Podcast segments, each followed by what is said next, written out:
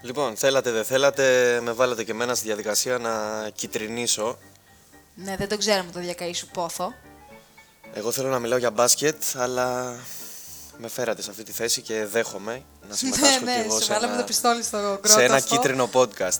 Λοιπόν, θα ξεκινήσω Πάμε. εγώ, θα κάνω την αρχή που είναι ο τομέας μου, ο, κίτρι... ο κίτρινος τύπος. Βεβαίως. Και θα ξεκινήσω και θα πω. Light θα ξεκινήσουμε. Σε ποια ομάδα της Evolution θα έπαιζες. Εντάξει, δεν ξεκινάμε τόσο κίτρινα. Θα παίζα στους bowlers, στους young bowlers. Ε, τα πάμε πολύ καλά με τα παιδιά. Φτάσαμε κοντά σε συμφωνία και για αυτό το καλοκαίρι. Τελικά όχι. Αλλά κάποια στιγμή στο μέλλον, πολύ πιθανό, ναι. Τουν τουν τουν. Ποιος παίκτης της Evolution θα μπορούσε να βγει νικητής στο Survivor. Ε, με διαφορά από τον δεύτερο, Γεωργίο Τσιγκουάνα Pacers. Είναι και αθλητικότατος και όσο ψυχάκιας χρειάζεται. Οπότε θεωρώ θα είχε μια θέση στο βάθρο του συγκεκριμένου reality. Λοιπόν, αν όντως επιβεβαιωθεί διασταύρωση μεταξύ Γκουάνα Pacers και Bulldogs, πόσες δημιουργίες ματ θα χρειαστούν για την ομαλή διεξαγωγή του συγκεκριμένου αγώνα. Δύο, τέσσερις, όλη η ελληνική αστυνομία. Όλη η ελληνική αστυνομία μαζί με το στρατό. Εντάξει, δεν, ε, δεν θέλουμε να δυναμητήσουμε την ατμόσφαιρα, προφανώς. Δεν ρίχνουμε Ελλάδα στη Όχι, κα- φωτιά. καμία τέτοια πρόθεση. Εμείς. Τίποτα, μόνο, απλά μόνο έτσι μπάσκετ. κου- Μόνο μπάσκετ. κουβεντολόι που κάνουμε εδώ συναδελφικό. Ποια ομάδα θα επέλεγες να πάει μαζί σου διήμερο στη Μύκονο. Ε, μόνο τους αλπινιστές. Εννοείται. Μάξι και φωτό selfie και boomerang ε, στο Super Paradise. Ε, αλπινιστές. Καλά να περάσετε μακριά από εμάς αυτά. Εσύ που είσαι και γνωστός φασαίο, με ποιον θα επέλεγες να πάτε κάμπινγκ. Ε, Λοιπόν, επειδή μου αρέσει το ψάρεμα, θα παίρνα μαζί μου Fisherman. Φίσερμαν. Φίσερμαν, Φίσερμαν. Βασίλη Δουρακάκη, Αμόκ. Ε, να έχουμε και τίποτα να τρώμε, ξέρω εγώ. Το ακούω.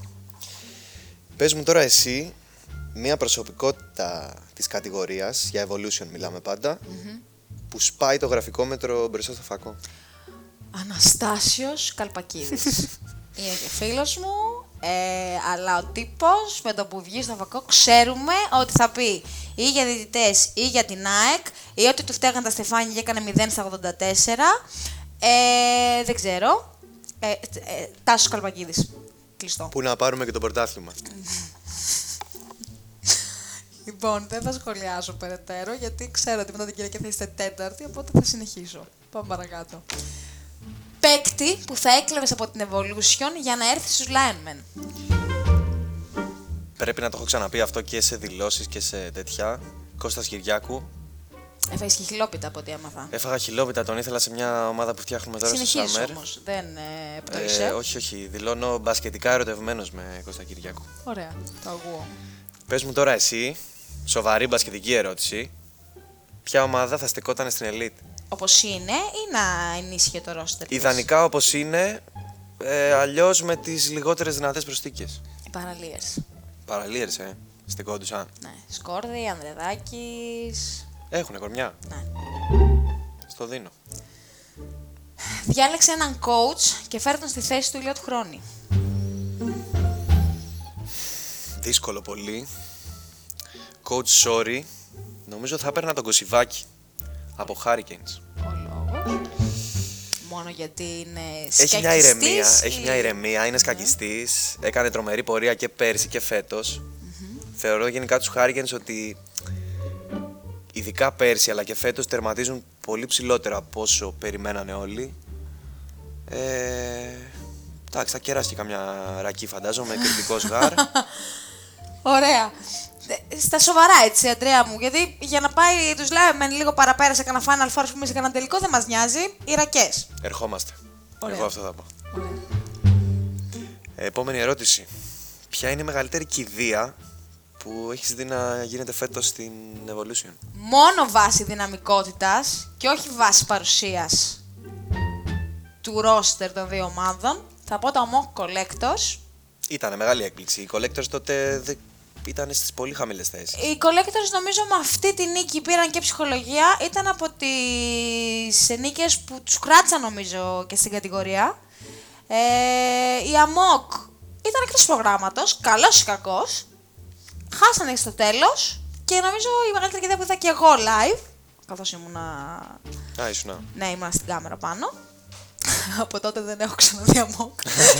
έχω φαχεί από αγορίνα για να μαρκιώτη. Καλά πήγε.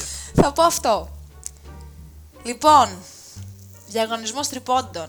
Ένας εναντίον ενός. Διάλεξε. Να διαλέξω τον αντίπαλό μου, ε.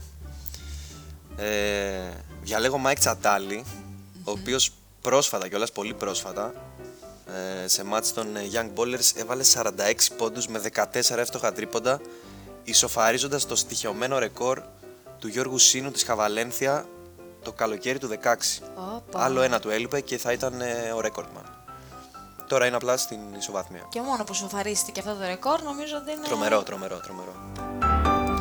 Λοιπόν, τελευταία ερώτηση. Ζουμερή. Οχ. Ποιο προεδρικό τηλέφωνο σε καλεί και ακυρώνεις όλη την υπόλοιπη μέρα σου γιατί ξέρεις ότι θα μιλήσετε 535.000 λεπτά.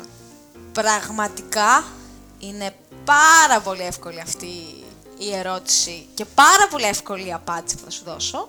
Γιατί κάθε αρχή της σεζόν, κάθε μεταγραφική περίοδο και κάθε που σημαίνει το οτιδήποτε και πρέπει να συνομιλήσω με τον Μάικ του Στεφανάκο είναι μία ζωή και μία αιωνιότητα το κάθε τηλεφώνημα.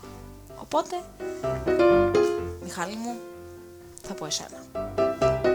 Κάπου εδώ ολοκληρώνεται και αυτό το κατακίτρινο podcast.